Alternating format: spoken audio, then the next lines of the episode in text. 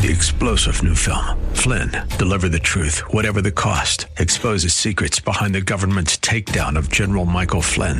Flynn knew what the intel world had been up to. He ordered the first audit of the use of contractors. This set off alarm bells. He told the truth. He was the most dangerous person for Donald Trump to hire. They had to get rid of Flynn.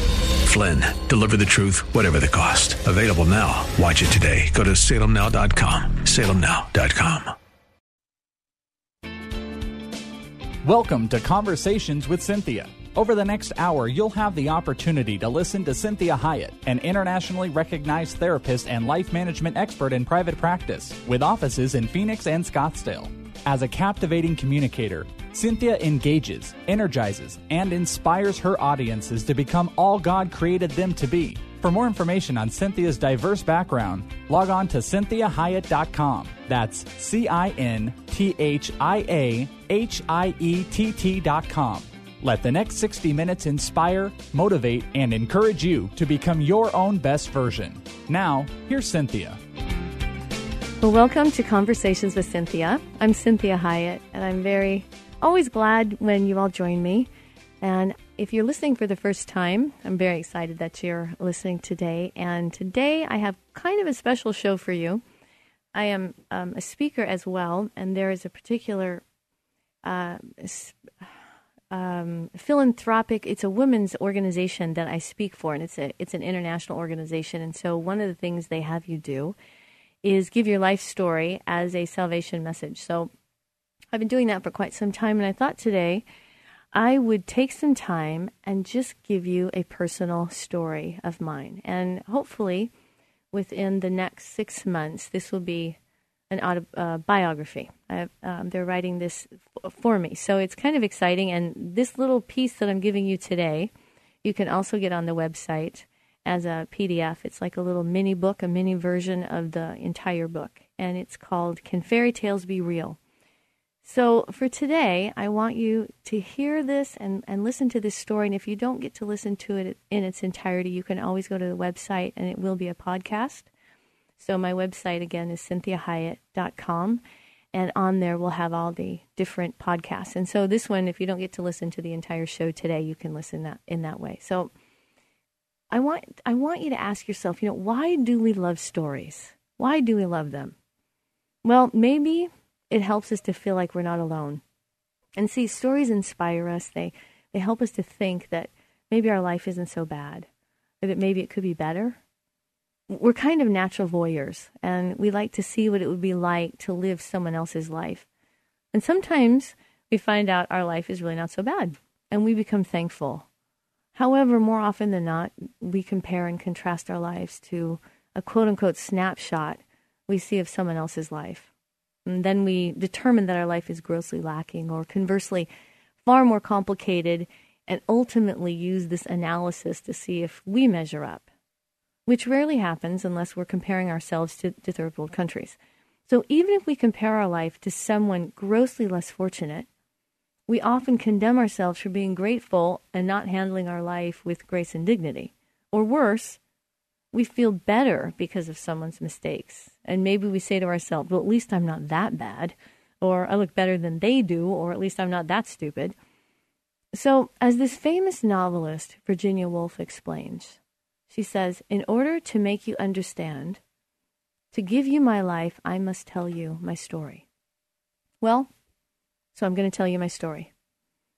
And I've never really told my story, not in, in its entirety. I tell parts of it, and often as a way to entertain, because I do really have some very funny stories.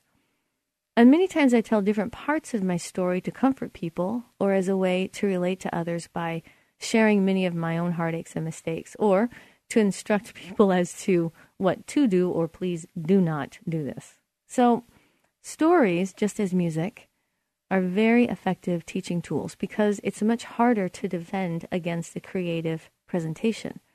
See, we can tune out a preacher or a teacher, but creative endeavors speak to our hearts first, then to our heads.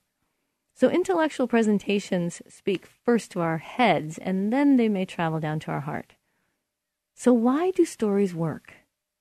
Well, we're drawn into them. We use them as a way to explain life or as a way to experience something we would otherwise never be a part of. Daniel, Daniel Taylor, I like, I like what he says. He wrote, Our stories tell us who we are, why we are here, and what we are to do. So you see, someone's writing your story. Now, is it you? Is it the culture? Is it your family? Is it your friends, your job? Or something supernatural like God? Or do you believe your life is just happenstance? Well, believe it or not, you are here for a reason. It is not happenstance. It's not some weird phenomena. There is a purpose, there is a point to all of this. And I frequently remind my patients, you know, nobody leaves this planet without a really big story.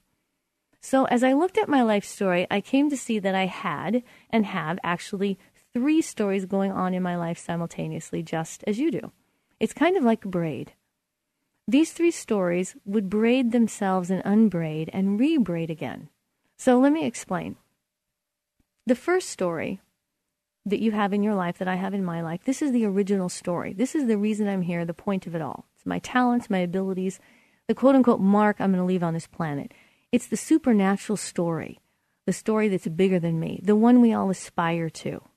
So whether you believe in a higher power, a creator, a heavenly father, whatever that is, that, that, that person, the creator of the universe, is writing your story and has written it. He says in Psalms 139, He knew you before you were born.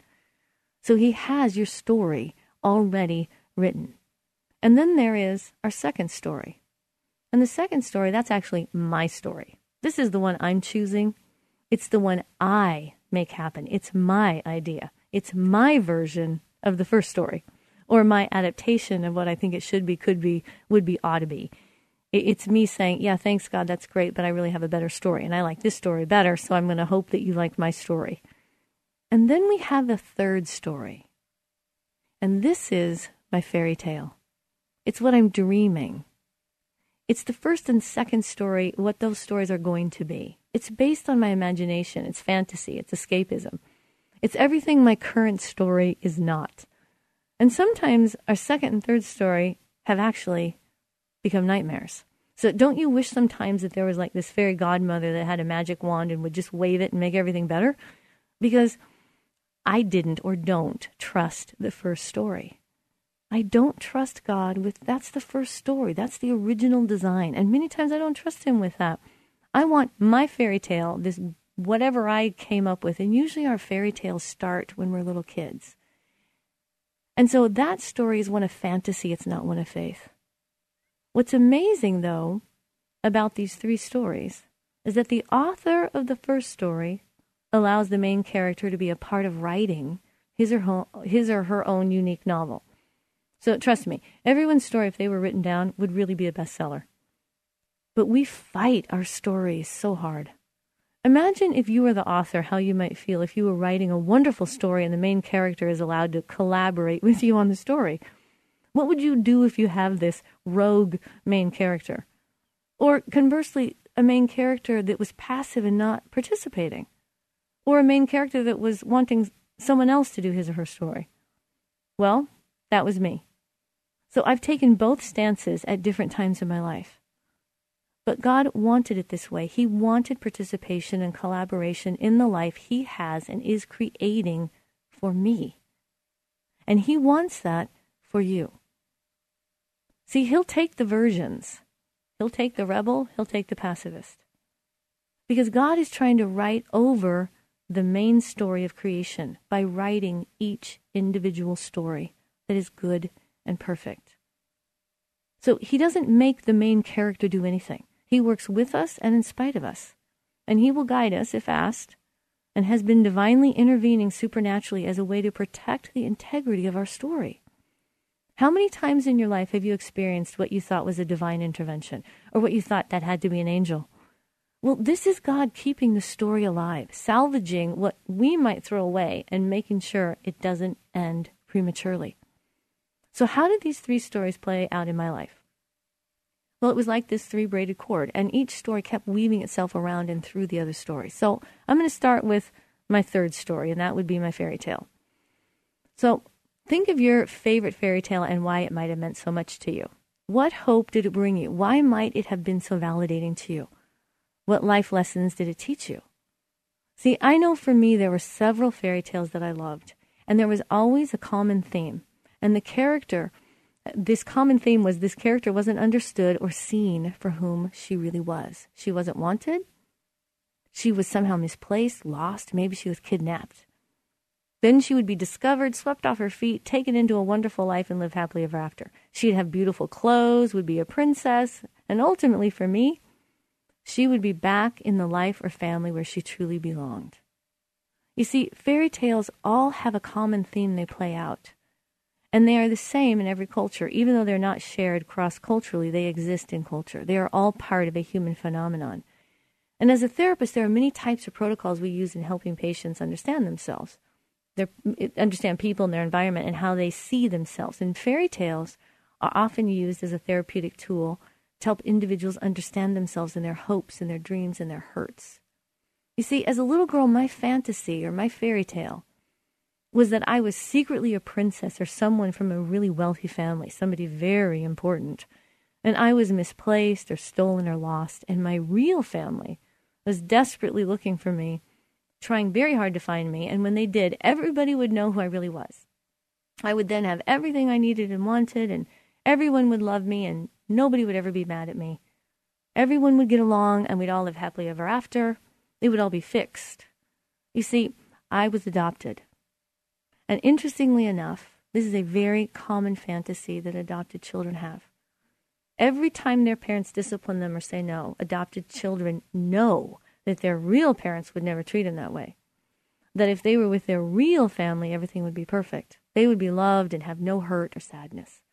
Now, I'm not saying biological children don't have some of the same fairy tale, but for the adopted child, there's always this ghost family they can kind of project whatever is necessary to explain their current situation and to make it more bearable when things get nonsensical. See, I always knew I was adopted. And I want to go forward with this whole concept in the next segment. So I want you to hang in there with me as we talk about this story. And so the third story for me was this fairy tale that I was somehow wanted and loved. And if I was just in the right family with the right people, my life would work perfectly. And so that's part of the hurt and the sadness that started, that began my life. And see, in the 60s, they thought that it was more nature and not nurture, and that the predominant emphasis of the development of a child was nurture them and they would grow up the way you wanted them to grow up. And so that children were basically a blank slate. Well, we know that children are not a blank slate. And we know that nature will take its course. And we need to nurture the nature of the child. And so, what parenting really is, is nurturing that true nature. So, I want you to join me in the second segment as we talk about our life story and the fairy tale, the real story, and God's story.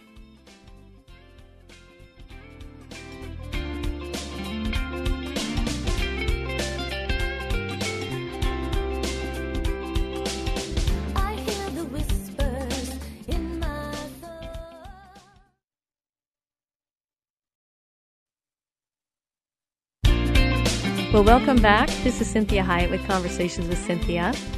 Thank you for joining me, and please always visit my website at cinthiahiett.com for all the podcasts of these shows. Uh, also, if you are looking for a keynote speaker, I do a lot of speaking.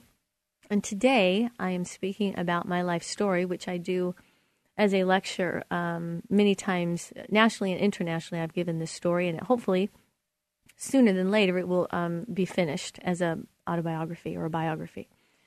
So you're joining me kind of in the middle of this, and, and we are talking about these three stories that God has really shown me that we all have in our lives. And that is we have a fairy tale, our story, the one that we're trying to write, and then God's story. And many times our story is just what we're trying to do to make our fairy tale happen. And so we ended that last segment with me talking to you about being adopted, and I was adopted. And I was adopted into a family that I am very different from. And my adoption affected me greatly. And as I grew up and continued, this continued to be a very predominant thought and how I felt and how I perceived my world is that I was probably in the wrong family. See, my adoptive parents did a really good job of handling my adoption. And they also adopted my two brothers. And I have one sister that is the oldest of us siblings, and she is their only biological child. And then my parents subsequently adopted me and later my two brothers. So we are all from different families and we all look nothing alike. We act nothing alike and we have really, really big personalities.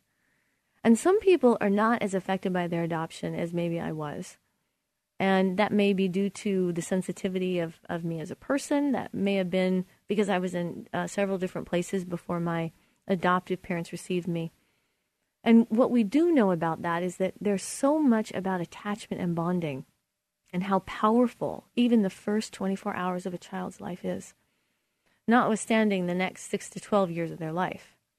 So the need for a child to be known, to be understood, to quote unquote be seen, does not go away just because you grow up and become an adult. See, I was raised in a Christian home, and I always heard how much God loved me. I always heard how much my parents wanted me, how long they waited for me, and that they specifically picked me. My parents loved me, and they love me still very much. And they have always considered me their real daughter. Uh, I, re- I recently spoke at one of the largest churches in Kampala, Uganda, about this very thing, and they love this adoption story.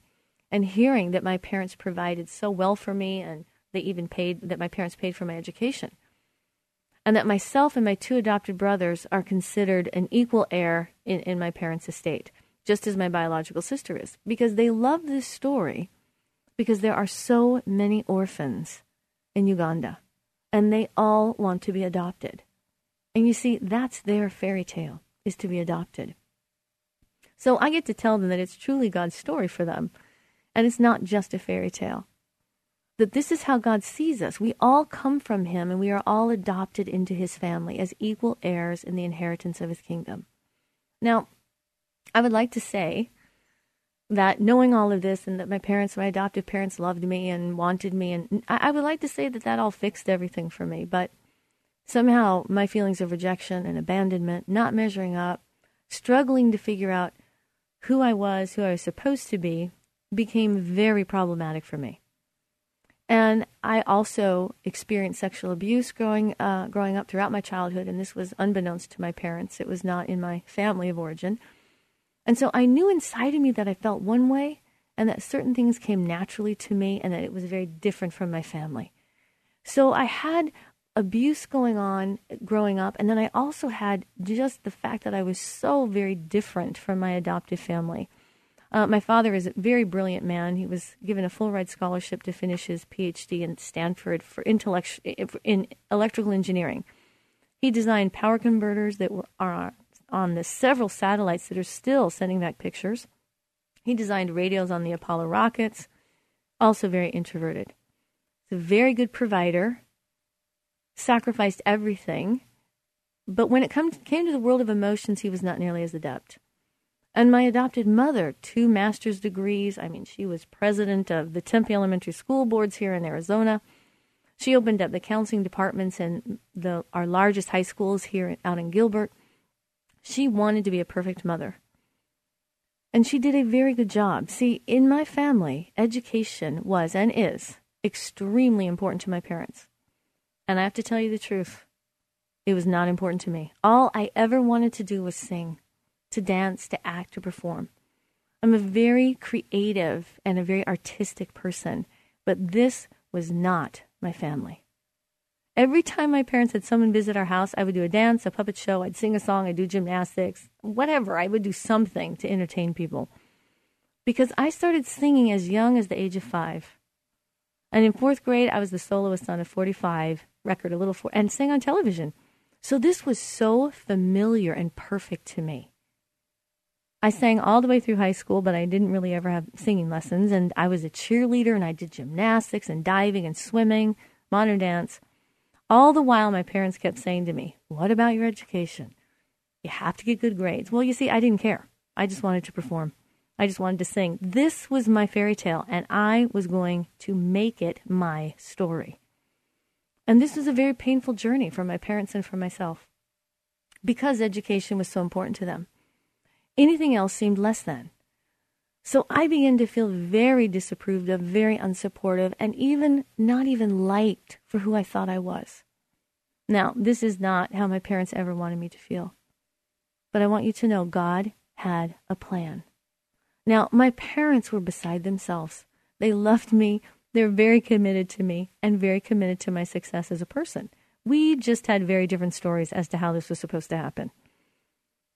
I didn't know how intelligent I was. I tested as a very gifted person. But you can see as I started to go through elementary school and high school that my parents started to think, what happened to all that giftedness? She only wants to be a professional cheerleader. And all of my activities were about performing. So this was very difficult for my parents and for myself. I continued to frustrate my parents all through high school as all my endeavors focused on creative, artistic, performing things. And I think I graduated from high school with a C average, which is far below what I should have been uh, uh, attaining. You see, I didn't care about my grades because I didn't care about an education. However, in my family, education was a full time job. This was the most important thing that you were supposed to do. So, miraculously, I was accepted at ASU. And I'm going to end this part of the story and I want you to join me in the next segment. I'm going to tell you what my college years were like and how stressed my parents became because I was really going outside of what my adoptive family would have done, would have wanted, would have seen. So, again, this is Cinthia Hiett with Conversations with Cinthia, and today we are talking about the stories that God has in our lives. And I'm telling you my own personal life story and that we have these three stories that are constantly interacting in our life. We have our own little fairy tale that we that we are dreaming of. We have our story that we are going to make happen. And then there is God's story for us that he has already written and that he is wanting to fulfill in our life. So I want you to join me again. This is Cinthia Hiett with Conversations with Cinthia. If you don't get to hear this entire story, please visit my website at cinthiahiett.com.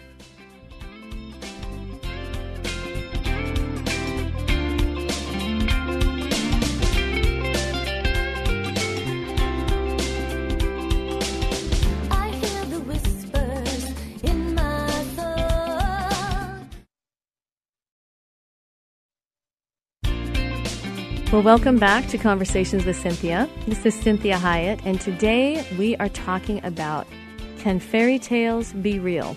And this is uh, going to be an autobiography, hopefully done in the next six months. Uh, in the meantime, if you don't get to hear this whole show in its entirety, you can go to the website at cinthiahiett.com and you can download the PDF.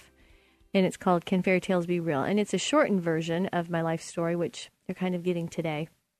So, we ended this last segment on understanding this idea that we have three stories in our lives. And we have our fairy tale, which is what we dream is going to happen. We have our story, which is usually trying to make our fairy tale happen. Then we have God's story. And God, the story that He wrote for us in, when time began and before time began.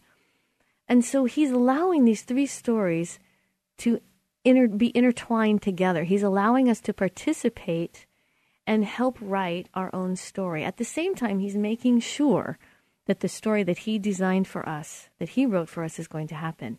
And as you'll see this unfold in my life, it, it's remarkable how he made that, how he made this happen. So we left off where I graduated from high school barely with C average, very disturbing to my very, very educated, very intelligent uh, parents with uh, the thought that they had adopted this highly intelligent, gifted child. That's how I tested when I was four. And all of a sudden, they're finding out that 16, 17 years later, they've got a blonde cheerleader who wants to be a rock star. So, miraculously, I, I am accepted at ASU. And I start taking my first year classes. I'm barely passing. By the second semester, I had moved out of my parents' house into the dorms and promptly joined a rock band. My parents were obviously extremely upset, not happy at all. And in the middle, by the middle of this semester, I started dropping classes and, and eventually quit school as a freshman because I was in this garage band. and I knew that we were going to quote unquote we were going to make it. Now, let me just tell you, the, the guys in this band were in their 30s and they worked at the airport. They were great musicians. We're probably not going to make it. And I lied and said I was 21 years old when I was actually 18 and said I was some singer from Colorado and just moved into town. And they're like, great. And, you know, because I wanted to make sure that I could sing in the bars, which, again, to my parents would uh, cause them great consternation. So I'm smoking, I'm singing in this rock band, and I will tell you that my audition song was, yes, Pat Benatar, Hit Me With Your Best Shot. And I nailed that song, right? So here I am. I'm in this rock band. It's not going anywhere. We're singing in these people's garage. And I'm getting close to recognizing that, you know, this might not have been one of my better ideas. So I humbly go to my father and I say, you know what? I think it's it's really not going to work. So um, he promptly reminded me of the statement that I made to him when he said, What about your education? And I said, Dad, I don't need an education. I'm going to be a rock star. And he promptly rem- reminded me of that statement. And I said, Well, I still might be one, but I probably need maybe, I think I want to go to school because in my family, you either worked a full time job or you went to school. So I would rather be in college than working a hourly job. So I went to a junior college and proved to my parents that I actually could make the grades and and they sat down with me and they decided, wow, what could what could Cinthia do? Hmm. Well, she likes them all. I wonder if she could get a fashion degree. So we all decided, okay, I'll get a fashion degree. So Northern Arizona State University was the only uh, university in the in the state at that time that had a fashion degree that was accredited. So I promptly moved up to the Flagstaff, to NAU, joined a sorority, and a rock band. And I'm doing now my college life, and I'm enjoying it tremendously. I'm still getting C's as in a fashion degree. So many times when clients come to see me and they see all my ancillary degrees, and they say, "Oh, you went to NAU," and I say, "Yes, my undergrad is fashion merchandising and design." Yes, because that is a part of my story, and it's a great part of my story. So I'm singing in this band. I'm in this sorority, and the whole time, God is saying to me, I want your life. And at the last part of my senior year, he very succinctly said to me, Cinthia, I want you to give me your life. And I had grown up a Christian. Now, I didn't stop believing in God, but I certainly was not living as one. I had my own goals and my own aspirations, and I was pretty sure that I was going to get them done. So I said to God, Well, basically, I said to him, You know, I, I hear what you're saying, but I kind of like the way my life is going and I kind of have some good ideas and I'm pretty happy with the gig I got right now and I'm moving to Los Angeles to be an assistant buyer for Robinson's May and I'm going to have 21 stores all the way from Santa Barbara to San Diego and I think that's a pretty good gig. And besides I'll be in LA I can maybe sing and if not I can maybe get myself to New York. So I'm going to have to say no. Now I really do not recommend ever saying that to God. I said God you're going to have to convince me. And he did. So join me again in the next segment as I talk to you about this whole idea of life stories. And can fairy tales be real?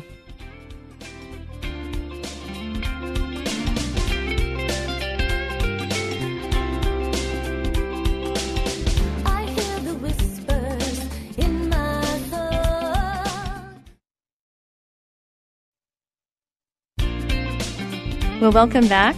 I'm Cinthia Hiett, and this is Conversations with Cinthia. And today I am giving you my life story.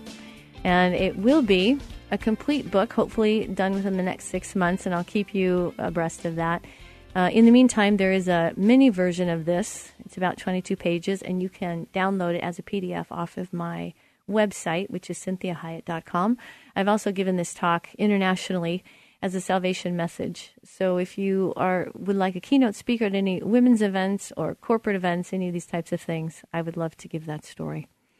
So we left off that I am at NAU getting my fashion degree. I'm singing in a rock band and I'm in a sorority and I'm pretty happy with the way my life is going, relatively, I should say.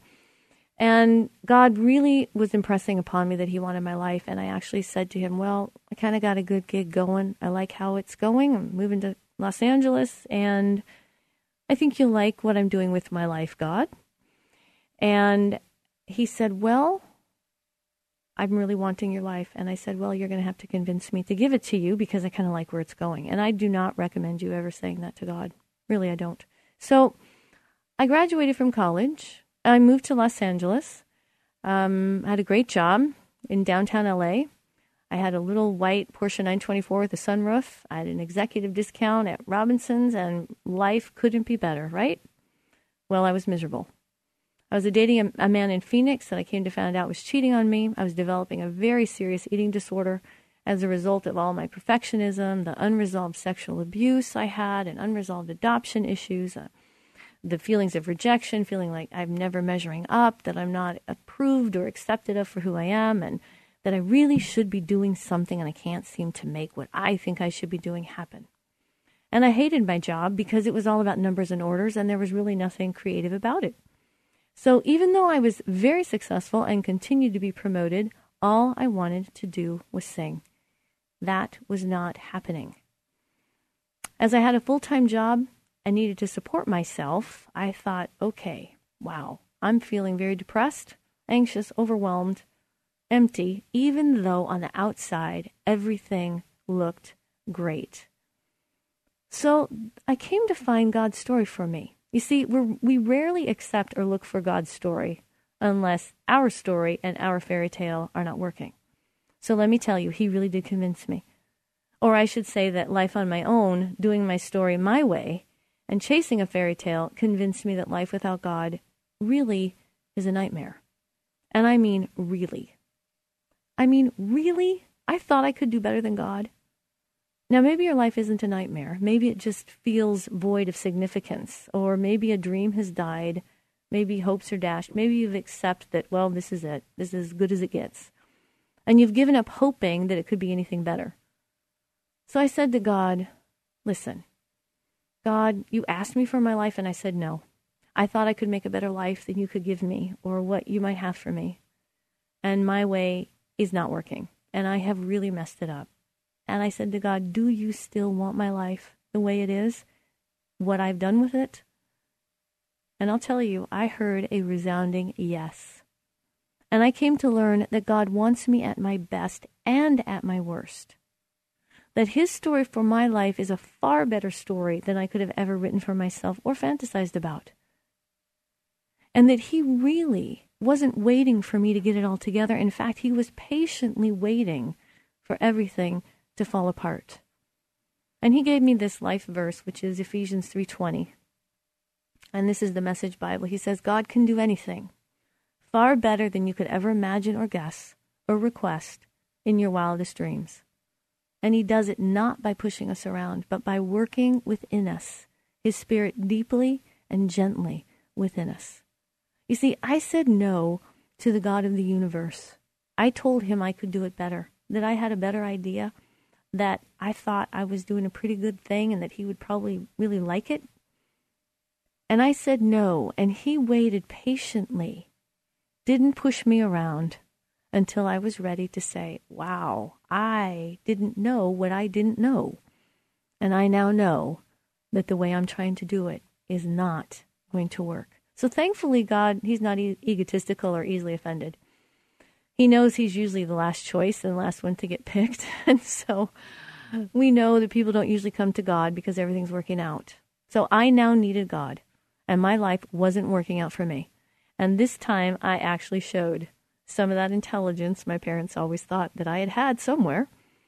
So it was really amazing to see how God turned this around. I understood how much Jesus loved me as a child, but to comprehend and accept it as an adult, especially after all I had done. And I'm I'm giving you a very brief account of some of those years um, from high school to, to college and in Los Angeles. So it was very humbling and very healing and very freeing to know it as an adult that God truly loved me because the many of the mistakes I made certainly were out of na- naivete. Many of the mistakes I made were out of the abuse that I had incurred and unresolved childhood issues. And some of my behaviors also were probably just selfishness and being human and wanting to do it my way. But either way, I missed the mark and I made bad choices. And in spite of all that, God still really wanted me. So maybe you're in that small group that really has had a pretty good life and haven't really made a lot of mistakes, and you feel like your life is pretty good. You may not feel like you need God for this life, but whom are you going to count on for the afterlife? So, why did God send Jesus? Well, He does it. He does this because we are still here. And the answer is love. It's incomprehensible, undeniable, irresistible, enduring, and everlasting love that He has for His creation. And so at the end of John 3:17 it says that God didn't come to condemn the world but to save the world. And this is a very powerful thing when God says that He really, really wants us. He really wants it. And so in John 14, 6, it says, I am the way, I'm the path, I'm the truth, I'm the energy of life, and no one comes to the Father except through me. I don't have to figure it all out. He says he's the way. I don't have to figure out the story. He has the story, and he actually wants me to participate in it and bring my pieces that I love to the story. So this is this is very powerful. In the last two years, I have come to know a great deal about my biological family. Some of it was very wonderful, some very painful, and some still a mystery. And it was very freeing for my mom and dad when I told them about my biological family. Because both of my parents were big performers. And I don't mean just big, I mean internationally big. My father was a very famous international jazz musician and big band leader all over Portugal up through Spain, Italy. He spoke five languages. He had already written a book by the time he was 19. His his best, his most favorite instrument was piano, which is mine. I didn't even know that. My grandmother on his side, his mother was a grand pianist uh, for the Philharmonic Orchestra. Actually, the orchestra came to her house for a, her birthday and performed when he was growing up. It, it, she married um, the man that um, created and founded General Mills. So there was a lot. They were on the East Coast, which is where I always wanted to be when I was growing up. I never wanted to be in Arizona. I always wanted to be in a big city, very opposite of my parents. All of them were great performers. My father also struggled with several addictions and had very um, uh, unsuccessful relationships. I spoke with my half brother and my half sister, and and um, they both were glad that I was doing music because none of them want to have anything to do with it, even though they're very talented. None of them are people of faith on my father's side or my mother's side, and it, it, they weren't even against the idea of religion. They just didn't have a feeling at all about it. They said, "Oh, we looked at your website, and you're one of those people of faith." And I said, "Yes, I am." And I see where God was really protecting me because my mother and I would have many conversations before I knew any of this that that uh, you know if I would have had a stage mom I'd be Britney Spears. I mean Lindsay Lohan. That's where I was going. That and I kept saying, "Why aren't my parents supporting this? They only want me to have an education." I would have never gotten my education if it were not for my parents. If I were not to have had parents that single-mindedly wanted nothing else for me but that because that was the last place I wanted to go. And so I became an extremely well rounded person without even trying. In spite of myself, I became very well rounded. And my parents were very committed to me developing that part of myself that I really didn't care about, that I am very thankful for now. I would have never become a psychotherapist if I were not have to been taken out of that family and put into the family that God has placed me in. I found out about my biological mother. All of the people, uh, many of the people in my biological mother's side have eating disorders. Both of my biological parents smoked until the day they died. And I smoked all through college. And one of the smartest things I did is God told me to stop smoking. And I quit the day I graduated from college because I knew if I didn't, I would smoke my entire life. And when I came to find that both of my parents struggled with that, that my um, cousin on my mother's side told me, oh, she could never quit smoking. She could never quit smoking or drinking. She was a phenomenally accomplished dancer and danced um, at the Radio uh, Radio City Music Hall in New York City. She toured all in when she was 18, 19, and 20. She was one of the best gymnasts, number two in, in Minnesota. She was a diver. Both of my um, siblings were swimmers and I swam all through elementary school and high school. I was so very much like my biological family. It was spooky where I was going and what I was trying to do. Both my mother and my father, those were the things I felt compelled to do. And what God did was no. And forced this whole other shadow side of me that I would not have ever done if I would not have been placed truly in the desert and have a desert experience. And so I see the plan now that God has. See, my, my adoptive family was devoid of anything my biological family was about. And I am a very determined person, and God knew that about my nature. He knew that if He let me be any other place than with these two parents who were so strong and so able to say no repeatedly and endure the pain of my upset. You see, I was raised in a Christian home with no vices whatsoever, emphasis on education, career, and family. It's a great social experiment in what would have been what I seemed destined for, what I felt compelled to walk out, and what I tried hard to make happen. And so I see the hand of God in my life as He was making sure that the story He had for me was accomplished. And it takes tremendous trust. And I will tell you the truth I did not trust the process very well. I was very hurt by God frequently about why can't I do what comes so natural to me that I enjoy so much? Why do you continue to say no? Slam doors in that way and open doors as wide as an airplane hangar in these other areas. And in retrospect, I see very clearly what God was doing. And I'm hoping that this gives you some ability to trust God's plan when you don't see what's happening, to know that you belong to Him. And He is writing a story and has a story for you. And it doesn't mean that it's without your fairy tale, because I sing a lot. And I sing in very inspirational, motivational ways. And I get to do much of what my fairy tale and my story was. And I have a really big story I would have never, ever known to write. So I'm hoping that this was encouraging to you. And that that braid of three stories that are woven throughout your life, that you can appreciate each of them and ask God for wisdom in walking them out. So this is Cinthia Hiett, Conversations with Cinthia, and I'm so glad you joined me today. And thank you so much for listening to my story. I hope it was inspiring to you. I hope it was encouraging to you. And I would love it if you would visit my website at cinthiahiett.com. You can uh, download the story in a PDF. And I want you to look at my Facebook page and like that page at Cinthia Hiett Inc. And that's C I N T H I A H I E T T. Have a great this week. Past hour has been encouraging, motivating, and inspiring to you.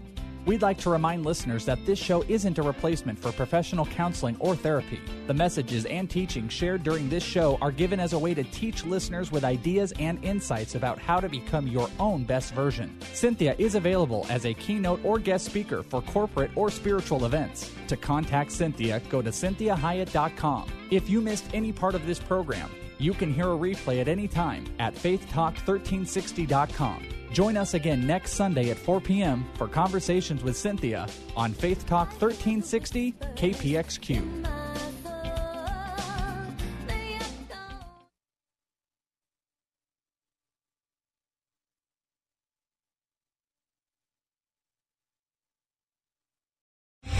Three star general Michael J. Flynn, head of the Pentagon Intelligence Agency, knew all the government's dirty secrets. He was one of the most respected generals in the military. Flynn knew what the intel world had been up to. He understood its funding. He ordered the first audit of the use of contractors. This set off alarm bells.